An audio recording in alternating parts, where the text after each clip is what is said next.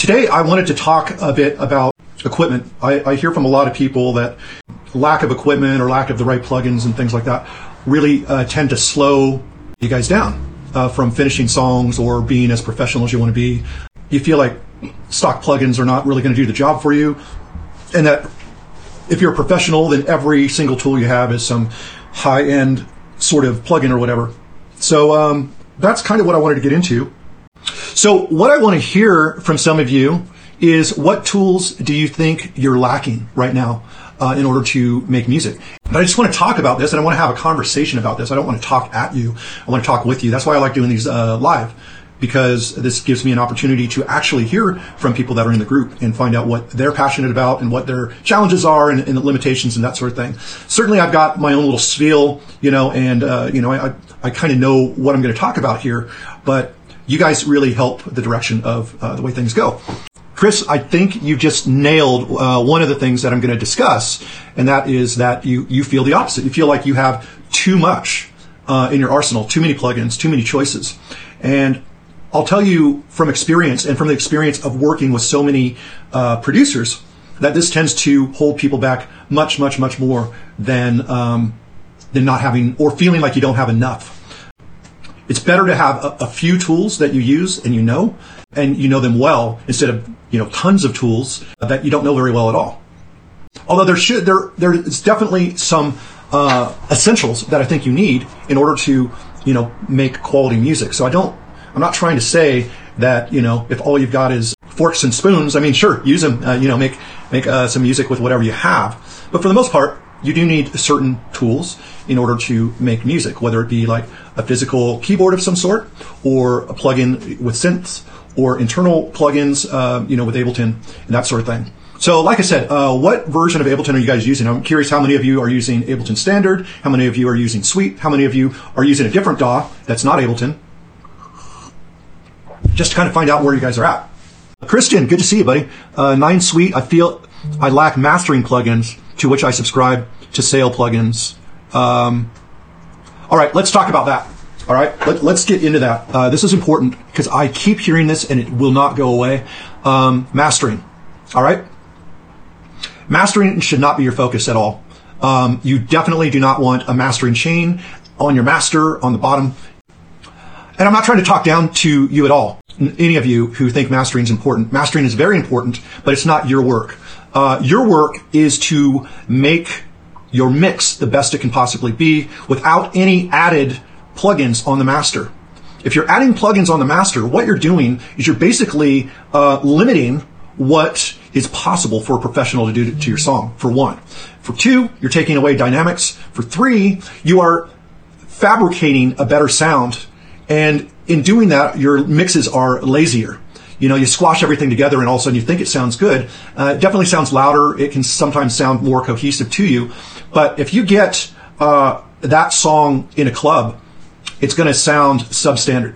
In fact, an unmastered track is going to sound better in a club than if you try to master your track yourself 90% of the time.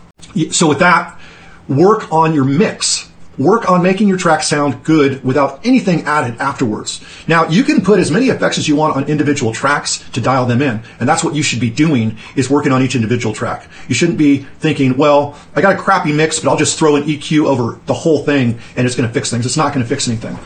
It's going to make you feel like you're fixing something, but it's going to end up sounding like crap.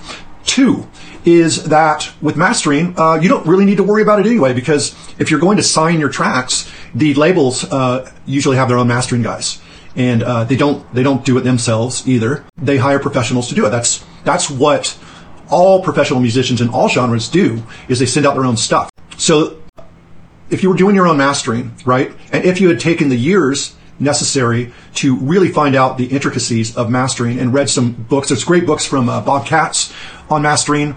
In my transformation station, I share some of my knowledge of mastering because I used to be a mastering guy. I don't master my own stuff, though.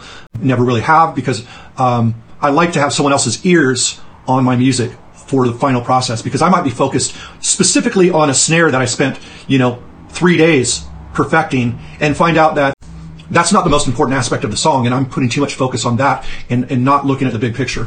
So it's really good to have someone who can look at it without having spent any time on the music itself, so they can look at the big picture and see what really pops out and really needs to be worked on. That wasn't what I had planned on talking about, but it's something that comes up over and over as people feel like they need mastering plugins, mastering chains. Everyone talks about all this mastering stuff. What is better is to get yourself like a reference track that you know sounds great in a club, and bring that into your project. You know, just at the top, you know, just put it as a top track. And you're going to mute it, but you can solo it to compare your mix to that. Now, here's the thing.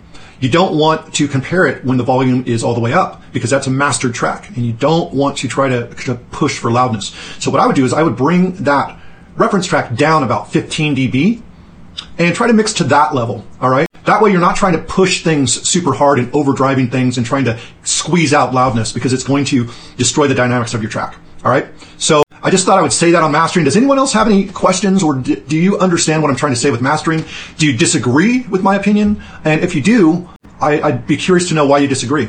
So feel free to disagree with me, and we can have a further discussion on this. But I really feel like your goal is to make a great sounding mix that is prepared as a pre-master to getting it done by a professional. All right. David Bryant is using Suite 10. Colin, you've got intro. Okay, so you've got a limited amount of tracks and a limited amount of tools there. So I would probably suggest that if you're using that, you might need a couple extra tools in order to work with songs. You've got a limited amount of tracks to work with, but you can work within those boundaries to start at least making some demos and getting some songs done. Although I do find for my personal style of music, I can use anywhere from 35 to 50 different tracks, right? So I'm not going to tell you, oh, 8 tracks is going to be plenty for you. It might not be. Then again, I would still practice with your limitations, because there's a lot that can be done within that as well. Marcus said, I checked last time that always when I'm not getting inspired, I think I need a new synth, and you're a drummer in real life. Okay, that's awesome. And this is something I see, especially with guitar players. Always when they reach a limit, they start buying new amps or guitars. You should really see what my cat's doing right now. He's got a stuffed animal that he's freaking out about. So yeah, I'm not torturing my cat. He just makes those sounds sometimes. Yeah, guitar play. I mean, I've been playing guitar a lot more lately, because you know, that's my original background. So I've been working on those kind of projects as well. But and here's the thing: as a guitar player, I get that you're going for a certain tone or whatever. But what can be really helpful is just to know your sound and dial in that one sound and make a lot of songs with that one sound. Now you can always go back and redo things, but in order to get ideas down and done, that's why a lot of people like will start their songs, even electronic music, on either a piano or an acoustic guitar, because if it sounds good on one of those, then they know that there's some substance to the song. And my goal is that you finish as many songs as possible. If you keep feeling you need to change your sound over and over and over, then I think you're limiting how far you can go with what you have. You know what I'm saying? So as a guitar player, as a electronic player, for example, when I finally chose to like stick with like 3 or 4 different bass sounds, instead of every song having to have something different and having to recreate it, having to build new kits and everything, and trying to get everything to sound professional. You know, when I get a couple songs that sound professional, I tend to recycle those sounds and the processing, because I know it sounds good. It's a good starter point, and then I change from there. That way I have a good jump off point, you know? So yeah, working with just a few different bass sounds helped me finish so much more music that I wouldn't have done if I would have kept trying to focus on making new sounds, because every time you make a new sound, you have to perfect that sound. And my bass parts got better over time because I was incrementally bettering them song by song, but I was starting with kind of the same sound. You know what I mean? So by the time you get to your 10th song, that bass sounds really dialed in, and then I can go back to some of the older songs and I can fix those up. You know what I mean? Which is much better than trying to perfect one song and getting so much less done. You know, get as good as you can, move on to the next song, because you're always going to learn something that you can use and go back to your old songs. I hope that makes sense. And I really want to get people to be good at mixing. And of course, there's a lot of different aspects to mixing as well. But if you focus on mixing, you're going to make better music than if you focus on mastering chains and that sort of thing, right? Leave that to a professional, honestly. You can do it yourself, but your likelihood of making your song sound better is really slim, even with really professional plugins. Okay? Let's see what we've got here. Chris says, when you record the track before you export, do you do it at 0 dB?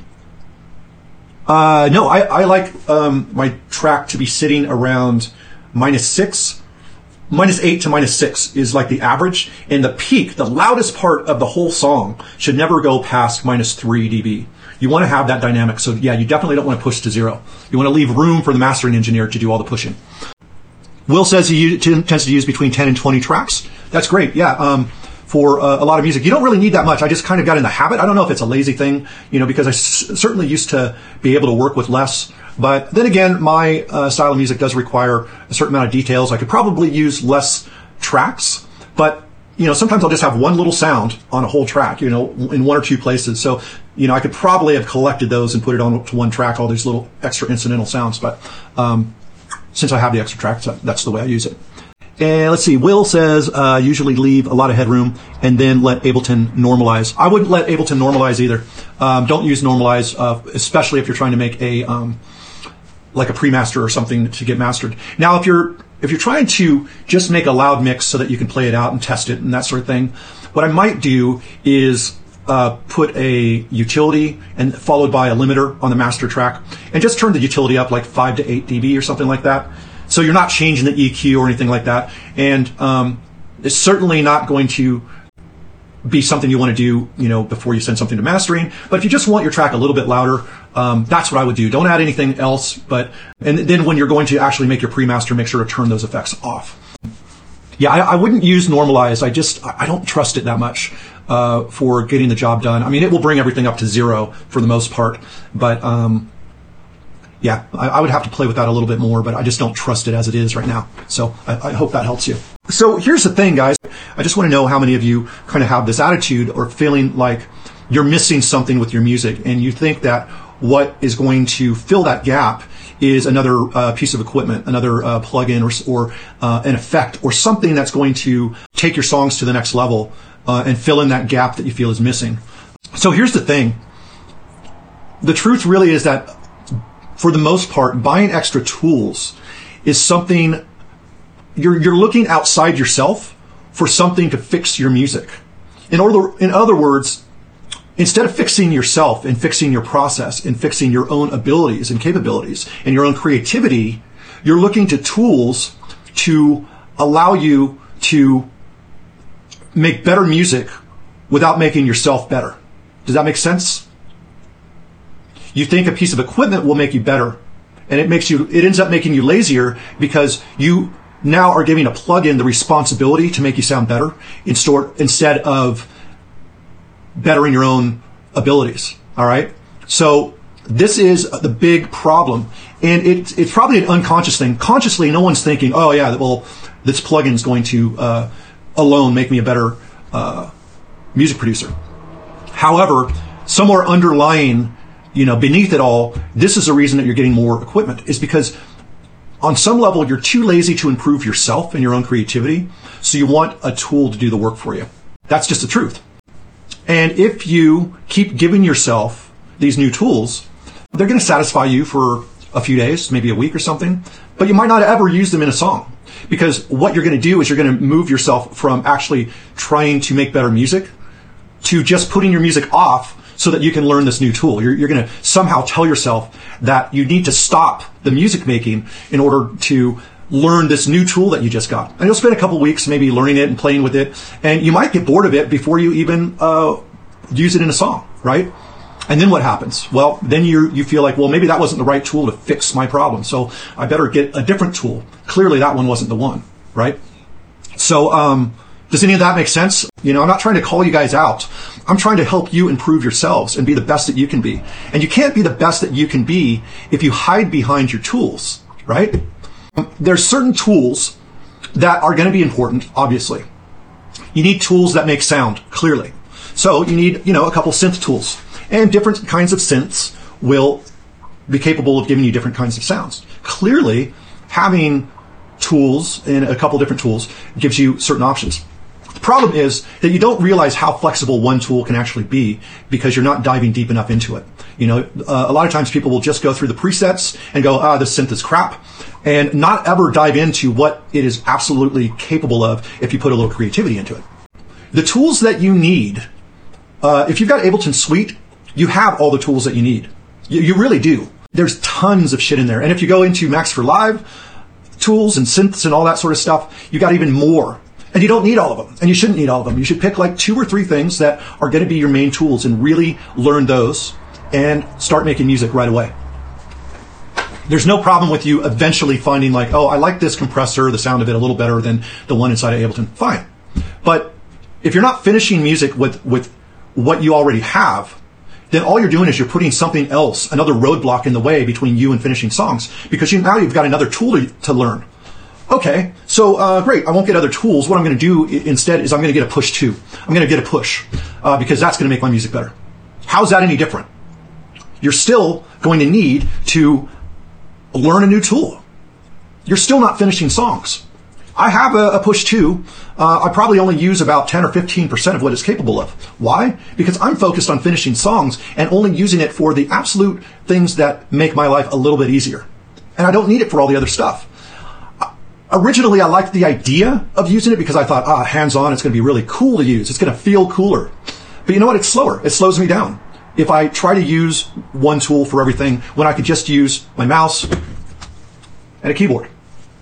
That's super fast. Most of music making is still cut, copy, paste, duplicate, delete, right? So why are you complicating it? Okay?